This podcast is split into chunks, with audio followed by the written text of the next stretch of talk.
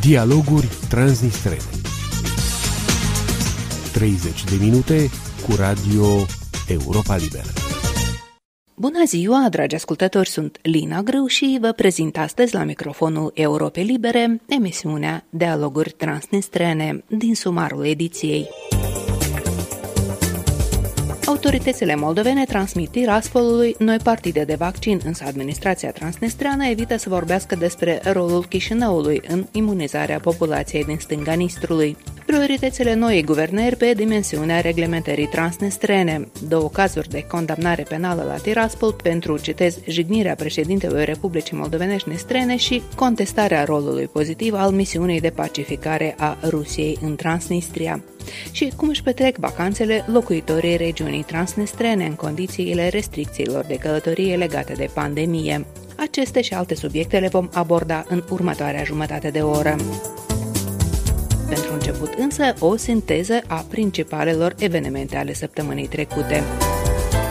Este clar că Rusia nu este pregătită să-și respecte obligațiile în privința soluționării conflictului transnistrian, așa cum nu și respectă promisiunile în legătură cu niciun conflict înghețat din fostul spațiu sovietic, a declarat Europe Libere George Kent, adjunctul secretarului de stat american pentru Europa și Eurasia, într-un interviu în exclusivitate acordat redacției ucrainiene a postului nostru de radio, Kent a precizat. Mjesec tomu ja był uh, w Prinistrovie, am fost în regiunea transnistreană cu o lună în urmă. Reprezint America în acest proces, 5 plus 2 din Transnistria.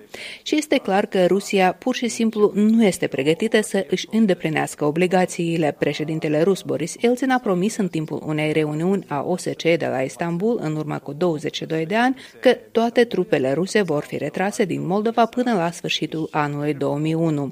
Deci, anul acesta este a 20-a aniversare a promisiunii neîmplinite a președintelui Rusiei.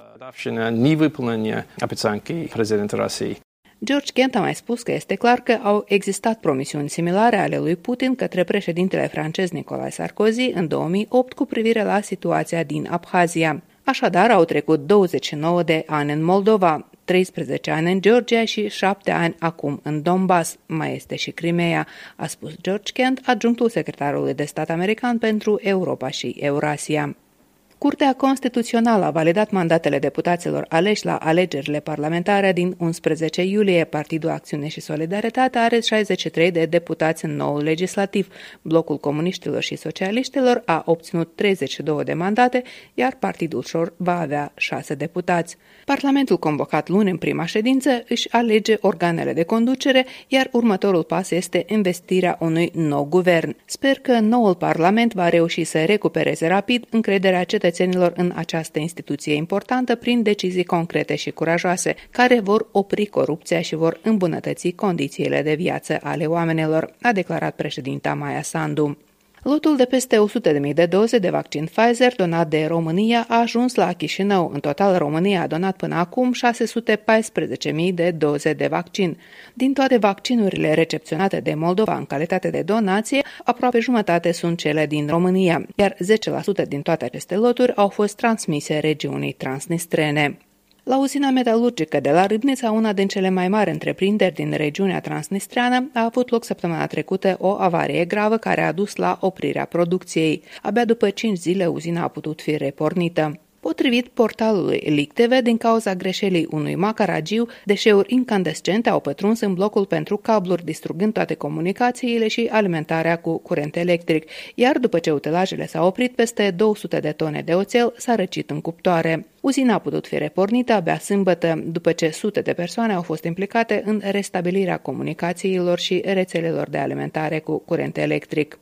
Un fost veteran al războiului de pe Nistru, consilierul local din Coșova, Valeriu Mâțu, a fost reținut sâmbătă înainte de prânz la așa numitul post vamal din statul Lunga, controlat de regimul separatist de la Tiraspol și a primit interdicție de intrare în regiune. Asociația Promolex a anunțat pe o rețea de socializare că transnistrenii i-au ridicat lui Mâțul actele de identitate și l-au reținut timp de o oră. Ulterior, i-au înapoiat documentele și i-au înmânat interdicția de a intra în regiunea transnistreană. Este a doua reținere deținere ilegală a lui Valeriu Mâțu în numai două luni, iar în aceeași situație sunt și alți doi veterani de război, Iuri Coțofan și Victor Timuș. În cazul a 12 din 15 probe trimise de Chișinău la Institutul de Virusologie din Berlin s-a confirmat prezența tulpinii delta a coronavirusului tulpina indiană, despre care se spune că are un grad mai ridicat de contagiozitate. Ministerul Sănătății îndeamnă cetățenii să se vaccineze pentru a preveni îmbolnăvirea și consecințele grave ale bolii. Conform datelor oficiale, în Republica Moldova au fost administrate aproape un milion de doze de vaccin, iar 440.000 de persoane au încheiat ciclul de vaccinare. Sunt Lina Grâu și vă prezint principalele știri la Radio Europa Liberă. Rusia a înregistrat sâmbătă un record repetat de decese provocate de COVID-19. Aproape 800 de cazuri s-au înregistrat de asemenea 24.000 de noi cazuri de îmbolnăvire pe fundalul accelerării puternice a pandemiei în ultimele săptămâni. Autoritățile de la Moscova dau vina pe varianta Delta, cu mult mai contagioasă. Uniunea Europeană cere Rusiei să oprească persecutarea continuă a presei independente, a jurnaliștilor și organizațiilor societății civile, spunând că măsurile dure de dinaintea alegerilor parlamentare din septembrie sunt, citez, deosebit de îngrijorătoare. Într-o declarație difuzată joi seara de purtătoarea de cuvânt a șefului politicii externe a Uniunii Europene, Joseph Borrell, sunt menționate decizii recente ale autorităților ruse care au declarat drept agenți străini mai mulți jurnaliști și o organizație neguvernamentală Guvernamentală de Asistență Juridică, Institutul pentru Drept și Politici Publice, precum și decizia de a declara drept organizație indezirabilă publicația Web Project. În declarație este menționat și cazul unui alt ONG, Comanda 29, care a decis să-și suspende activitatea din cauza ceea ce a numit presiuni și acuzații nejustificate ale autorităților. Având sprijinul Partidului de Guvernământ Rusia Unită, aceste măsuri sunt văzute ca parte a unei campanii mai ample de persecutare a presei și organizațiilor civile înaintea alegerilor parlamentare din 19 septembrie și în capitala Japoniei, Tokyo, s-au înregistrat 1128 de noi infectări cu COVID-19 sâmbătă, la începutul Jocurilor Olimpice de vară, amânate de anul trecut din cauza pandemiei de coronavirus. Numărul infectărilor a fost în creștere în ultimele săptămâni la Tokyo. Competițiile olimpice programate în perioada 23 iulie-8 august se desfășoară fără spectatori, pe fundalul noului val al pandemiei. Aceasta a fost sinteza principalelor evenimente ale săptămânii trecute, mai multe în actualitate găsiți pe pagina noastră de internet. Aici Radio Europa Liberă. Chișinăul a mai transmis Tiraspolului încă 22.000 de doze de vaccin din donațiile oferite Republicii Moldova de Statele Unite, România și platforma COVAX, dar și din cele cumpărate din bani din buget. Asta după ce săptămâna trecută autoritățile moldovene au anunțat că în stânga Nistrului au fost transmise de la începutul campaniei de vaccinare aproape 160.000 de doze de vaccin anti-COVID-19. Împreună cu noua donație, numărul de doze transmise regiunii transnistrene se ridică la 100 80 de mii. Administrația de la Tiraspol a anunțat sosirea vaccinurilor, însă fără să precizeze că acestea sunt transmise de Chișinău sau că ar fi vorba despre donații occidentale. Pe de altă parte, liderul regiunii Vadim Krasnoselski a anunțat la o ședință că Rusia nu planifică noi livrări de Sputnik de în regiune. Asta chiar dacă Krasnoselski a fost acum două săptămâni la Moscova pentru a cere o nouă partidă de vaccin pentru regiunea separatistă sau a negocia cumpărarea unor loturi de Sputnik. Discuțiile însă nu par să fie avut succes. Liderul transnistrian a spus după această vizită că Tiraspolul negociază cumpărarea vaccinului chinezesc, care, citez, este accesibil în acest moment.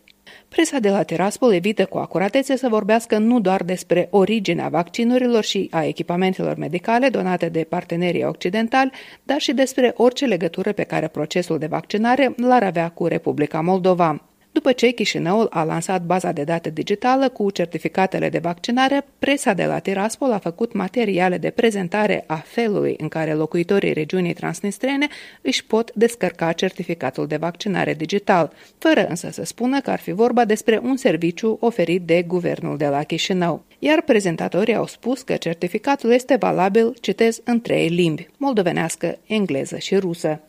Ca regulă, Chișinăul transmite Tiraspolului 10% din vaccinurile pe care le primește ca donații, dar și din cele pe care le cumpără din surse bugetare. Și asta pentru a asigura proporțional imunizarea și a cetățenilor săi care locuiesc pe malul stâng al Nistrului. Un comunicat al Biroului de Reintegrare de la Chișinău anunță că beneficiarii din stânga Nistrului, pe lângă vaccin, au recepționat de la începutul pandemiei și multiple loturi umanitare cu echipamente de protecție și echipament medical și că persoanele vaccinate în regiunea transnistreană își pot reconfirma valabilitatea certificatului de vaccinare la instituțiile medicale de pe malul drept al Nistrului. Autoritățile anunță o rată de vaccinare de 15% în Republica Moldova, iar cea mai mică rată este în regiunea transnistreană și în autonomia găgăuză. Administrația de la Tiraspol anunță că a vaccinat aproape 11% din populație, iar 15% au primit prima doză.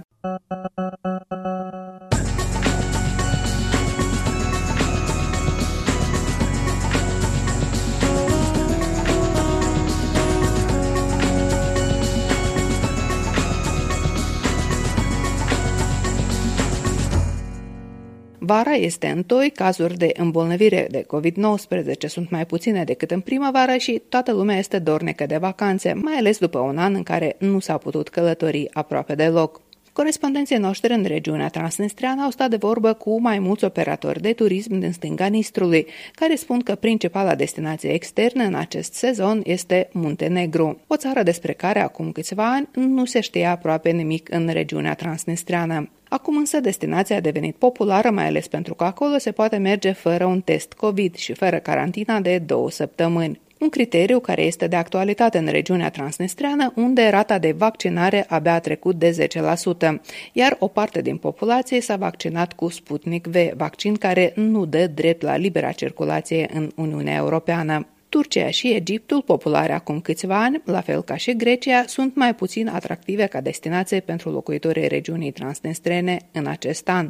Motive ar fi două, notează corespondenții noștri, prețurile crescute și cerințele suplimentare legate de restricțiile pandemice. În aceste condiții, cei care nu vor sau nu au posibilitatea să plece în străinătate optează pentru turismul local. Există tot mai mulți operatori de turism care creează sau descoperă trasee locale și organizează tururi de o zi, două prin locurile pitorești din regiune.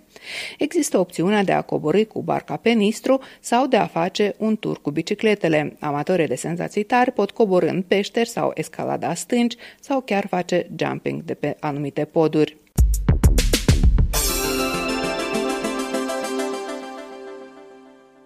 Turismul în stânga Nistrului, de altfel ca și în alte părți, a trecut printr-o perioadă foarte dificilă din cauza pandemiei, când regiunea a fost practic izolată.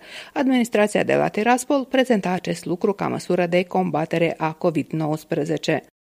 Unul dintre operatorii de turism din regiune, Evgeni Corcmar, scria pe pagina lui de Facebook că sectorul trece prin vremuri grele. Mulți dintre noi ne gândim nu doar la ofertele turistice, ci și la cum să ne menținem pe linia de plutire, scria Evgeni Corcmar. Acum, domeniul turismului încearcă să recapete din pozițiile pierdute. Corespondenții noștri în regiunea transnistreană au întrebat trecătorii la Tiraspol și Bender cum și-au petrecut aceștia concediile sau unde planifică să meargă în acest sezon.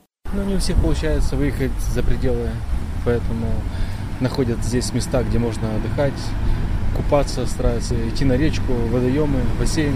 Быть на природе, выезжать за город и быть побольше на свежем воздухе. Я и в прошлом году в Египте отдыхала, и в этом году у меня ничего не изменится. Я не обращаю на остальных, я живу своей жизнью. Ничего не меняется. Дома, потому что домашних дел слишком много. Отпуск планирую я сейчас после 15 мы уезжаем все-таки на море с мужем. Планируем свадьбу сделать в Одессе. В общем, принципе, по тому году, ну, конечно, есть разница. В этом хоть есть шанс выехать куда-то, там вроде тесты дешевле стали, как-то можно выехать. А в прошлом году, конечно, пожестче оно было, поэтому мы до прошлый год дома сидели. Ковид не влияет на это ни на что. Поедем, может, на лиман отдохнем, как обычно. Ничего не меняется. Просто маски то, что носить надо, вот и все. И санитарные меры там. Ну, все как по-старому так и было. Как бы не ощущаешь, что есть ковид, какое-то напряжение. Ну, в прошлом году, да, ограничения, то, что непривычно было для всех, то, что из дома там, например, не выходить на работу, на дежурных машинах ездить. Конечно, жалко, что люди расслабились, не соблюдают меры. Маски не носят. В маршрутках не хотят одевать, например. Не строго, когда едешь, вся маршрутка без маски почти сидит. Можно будет, конечно, на море поехать. Планируем, просто я сейчас вышла с больницы и пока не могу ничего сказать. данный момент мы находимся дома. Все равно боимся куда-то выезжать. Я два года не был. Вчера с вот приехал. Ну, отцу стало нехорошо, мне пришлось приехать, повидать его. Нет времени на отдых, то есть нет возможности путешествовать. Но так как нужно здоровье родных узнать как, то nесмотря на все rejime, приходится уехать. Vocea ale locuitorilor de la Tiraspol și Bender. Radio Europa Liberă, în permanentă legătură cu dumneavoastră prin www.europalibera.org www.europalibera.org Comunicând, aflăm împreună adevărul. Săptămâna trecută la Tiraspol au fost pronunțate două sentințe de condamnare în cazuri considerate de experți independenți ca fiind exemple de represiune politică împotriva unor critici ai regimului transnistrean. În ambele cazuri au fost formulate acuzații penale, inclusiv pentru, citez, jignirea președintelui Republicii Moldovenești Nistrene. Sentințele vin în momentul în care în stânga Nistrului de facto a început campania electorală pentru așa zisele alegeri prezidențiale. Nu se cunoaște încă dacă actualul lider Vadim Krasnoselski va avea vreun contracandidat, toți oponenții politici reali fiind eliminați de pe scena politică prin persecuții și dosare penale. Marți, judecătoria orășenească Tiraspol a emis o condamnare într-un dosar penal deschis pentru instigarea la ură interetnică, jignirea președintelui Republicii Moldovenești Nistrene și contestarea rolului pozitiv al misiunii de pacificare a Rusiei în Transnistria. Condamnatul este un locuitor de la Tiraspol, Mihail Ermurache, și acesta va plăti o amendă de 9200 de ruble transnistrene, echivalentul a aproximativ 550 de dolari. Centrul juridic și de drept a priori de la Tiraspol notează că acesta este primul caz în regiunea transnistreană de condamnare în baza unor articole penale privind jignirea președintelui și contestarea rolului pozitiv al pacificatorilor ruși în Transnistria. Într-un articol în care descriu acest caz, juriștii centrului a priori scriu că în dosarul penal deschis lui Mihail Ermorache se spune că acesta, în timpul unei discuții cu directorul unei școli de la Tiraspol, l-a jignit pe așa numitul președinte al Republicii Moldovenești Nistrene, numindu-l, citez, mercenar și marionetă, și a făcut afirmații false privind activitatea acestuia. Mihail Ermurache ar fi spus aceste lucruri adresându-se portretului din cabinetul directorului. În sentința de condamnare se spune și că Vadim Krasnoselski, după ce a văzut materialele din acest dosar, a considerat declarațiile lui Ermurache făcute la adresa sa ca fiind, citez, jignitoare și de natură să-l umilească în calitate de om și reprezentant al puterii puterii și să-i submineze autoritatea de președinte. Citat închis. Krasnoselski a considerat că aceste acțiuni sunt criminale, se spune în materialele dosarului. Instanța transnistreană mai consideră că Mihail Ermorache, în cadrul discuției din 2019 cu directorul școlii, s-a referit, citesc, cu lipsă de respect la activitatea misiunii de pacificare a Rusiei în Transnistria și că acesta ar fi negat rolul pozitiv al misiunii Federației Ruse de menținere a păcii, securității și stabilității în Transnistria. Mihail Ermurache ar fi calificat aflarea contingentului militar rusesc în regiunea transnistreană drept, citez, act de ocupație a unui teritoriu străin, iar pe militarii ruși și alte persoane care au legătură cu misiunea de pacificare i-a numit ocupanți. Tot săptămâna trecută a fost condamnat la trei ani și trei luni de detenție de o instanță transnistreană activistul civic Gennady Ciorba, acuzat de extremism pentru participarea la un meeting spontan care a avut loc la Râbnița atunci când administrația transnistreană a închis podul peste Nistru, iar sute de oameni nu au mai putut merge la muncă sau la tratament pe malul drept al Republicii Moldova. Activistului se mai impută jignirea președintelui Vadim Krasnoselski, publicarea unor materiale critice pe Facebook și criticarea pretinsului ministru de interne de la acea vreme. Gennady Ciorba este în arest de mai bine de un an, din 3 iulie 2020. Biroul de reintegrare de la Chișinău a reacționat la această sentință, spunând că a sesizat organele de drept din Republica Moldova, dar și mediatorii și observatorii în reglementarea transnistreană cu privire la detenția ilegală a lui Gennady Ciorba. Chișinăul cere eliberarea imediată a acestuia și susține că va întreprinde toate măsurile posibile și va face uz de toate pârghiile disponibile pentru a interveni în cazurile de încălcare a drepturilor omului din regiunea transnistreană. Cazul lui Gennady Ciorba figurează și în recentul raport al organizației Freedom House privind drepturile omului în lume, ca exemplu de limitare drastică a drepturilor la întruniri. Raportul plasează regiunea transnistreană în categoria teritoriilor nelibere.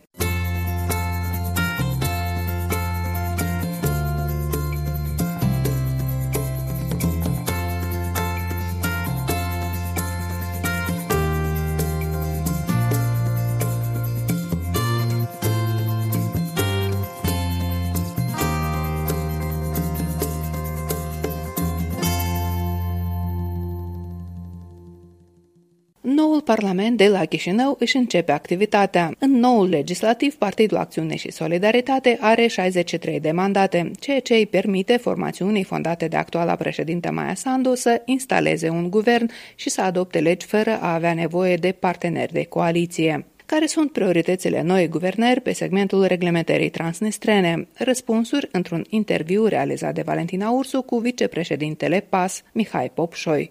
Reglementarea transnistreană ar putea să apară în primele 10 priorități pentru noua guvernare de la Chișinău, pentru că pentru cetățenii Republicii Moldova a dispărut de pe radarul atenției lor această chestiune.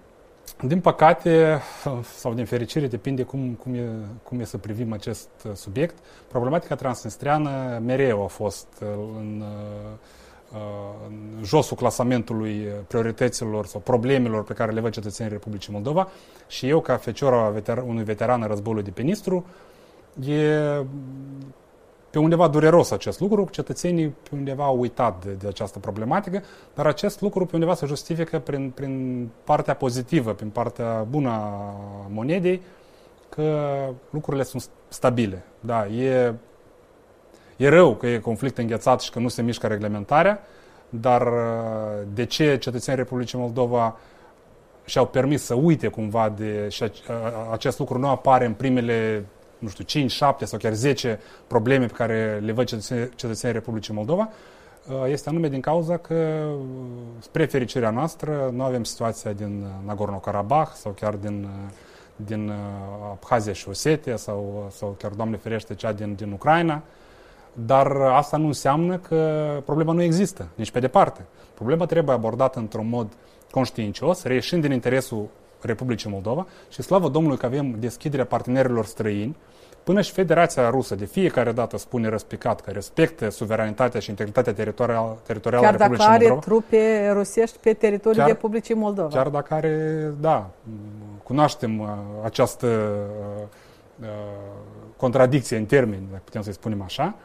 Uh, Trebuie însă... de insistat pe ideea evacuării armatei ruse de stânga Nistrului atât timp cât nu există un accept, uh, și acest accept nu poate exista prin, prin definiție uh, unor trupe străine într-un stat neutru, da? pentru că pe mine asta mereu mă, ca și specialist în relații internaționale, mă, nu știu Preocupă. Mă, mă, mă preocupa, dar pe undeva mă amuza această contradicție, pentru că aveam uh, și avem partide de stânga care se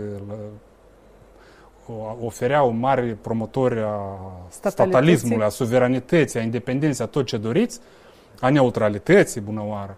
Și pe de altă parte erau cumva așa foarte, vorbeau cu jumătate de gură sau nu vorbeau deloc despre prezența militară străină pe teritoriul Republicii Moldova și asta era ciudat, e puțin spus. Noi vom avea o abordare principală, noi am și avut-o, ați văzut reacțiile care au urmat din, din, din Federația Rusă, noi, poziția noastră este de, de neclintit, noi vom munci în continuare, uh, astfel încât să creăm contextul și sprijinul internațional pentru a convinge Federația Rusă că trebuie să ne mișcăm din acest punct mort, din acest uh, status quo care nu avantajează pe nimeni. Nici măcar Federația Rusă, pentru că Transnistria a devenit de ani buni o gaură neagră unde, unde se, se pierd în, în neant uh, Uh, milioane și milioane de, de dolari a plătitorilor, plătitorilor din impozite din Federația Rusă. Dacă ar ști cetățenii, muncitorii de rând din Federația Rusă, câți bani înghite uh, Transnistria și nu cetățenii din Transnistria, pentru că acolo la ei ajunge foarte puțin.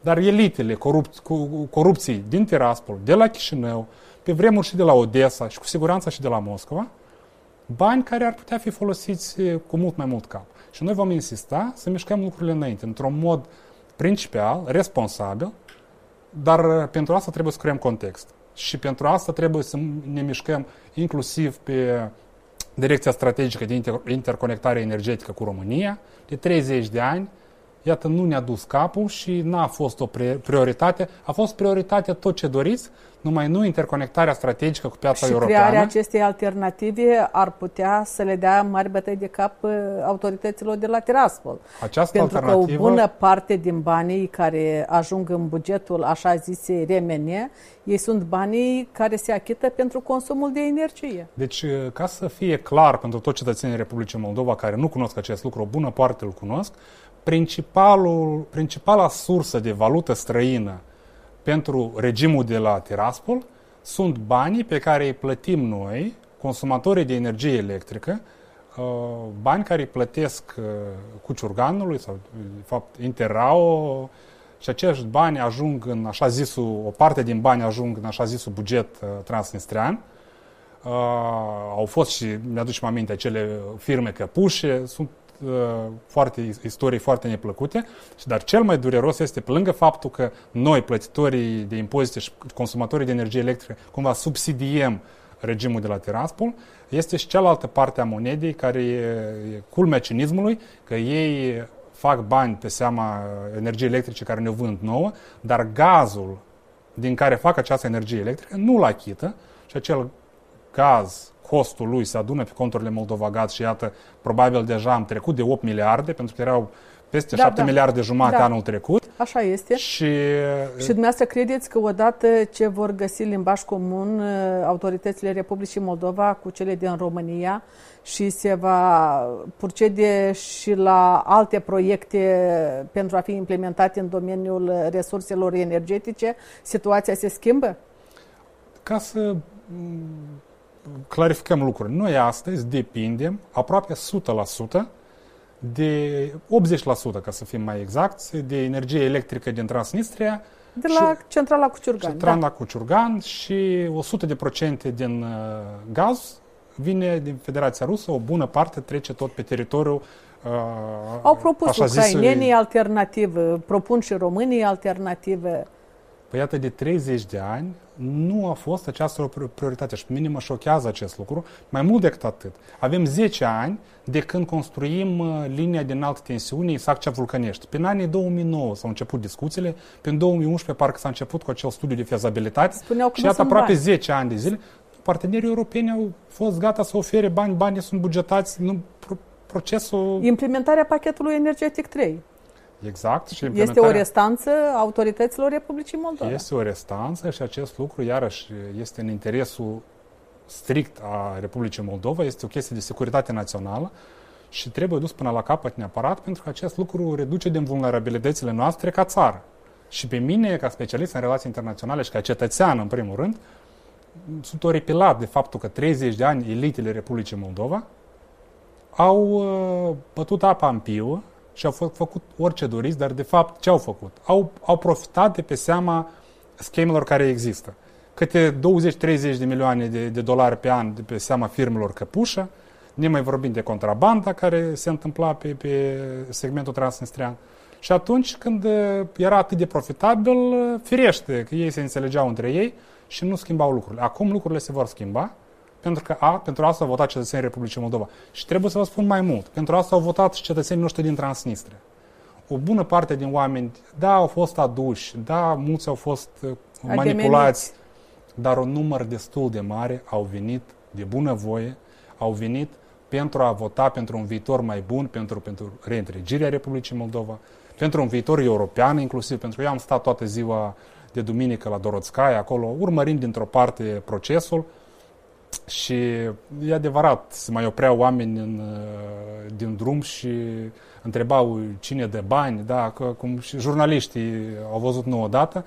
Și, și mulți din acei oameni, da, unii erau uh, uh, arvoniți da, să, să, să voteze cu șor, apropo, pentru că asta i-a ajutat să treacă pragul inclusiv, dar unii au venit să voteze sincer pentru că își doresc un viitor mai bun pentru că înțeleg că acest uh, conflict înghețat nu mai este sustenabil, înțeleg că acest conflict este înghețat uh, aduce profit și este în interesul doar a unui grup foarte îngust de oameni și cetățenii de pe ambele maluri ale Nistrului își doresc ca lucrurile să se schimbe. Vicepreședintele PAS, Mihai Popșoi. Doamnelor și domnilor, aici se încheie această ediție a emisiunii Dialoguri Transnistrene. Prezentatoarea ei, Lina Grâu, vă mulțumește pentru atenție și vă dorește toate cele bune. Aici e Radio Europa Liberă.